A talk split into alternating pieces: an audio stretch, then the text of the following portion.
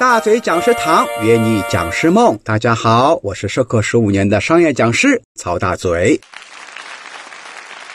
本节课咱们来继续分享提问式互动法的选择式提问技巧。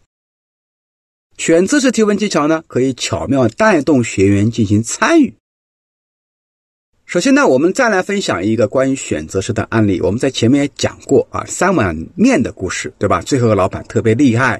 啊，是鲍鱼还是焖肉？最后呢，我选了一个鲍鱼。那么选择式提问法呢？我们再讲到一个案例哈，就是我有一个亲戚舅舅，他开了一个宠物店，但是呢，开了一个多月，生意不是很好。舅妈就把我请过去了，哎，看一看到底什么原因。我去了以后呢，做了一个小时，我就找到了原因。因为我们的舅舅呢非常热情，客户进来马上就用开放式问题回答，问他。说先生啊，请问今天要买些什么呢？客户呢说，嗯，随便看看就走了。我说不能这么问，不能这么问啊，换一种方式，你就问他今天是买猫的东西还是买狗的东西呢？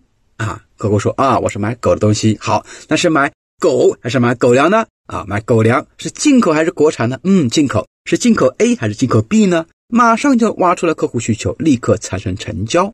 这就是选择式提问法的要。点就是厉害之处。那么选择式提问法最核心的就是跳过了一个问题，叫要不要啊，就跟前面那个焖肉和鲍鱼一样，那跳过了要不要加小菜，直接让他选择是加这个还是加那个。那么我跟我舅舅说的也是，不要问他要买什么，直接问他是买狗还是猫，那得到了一个非常好的选择式的答案。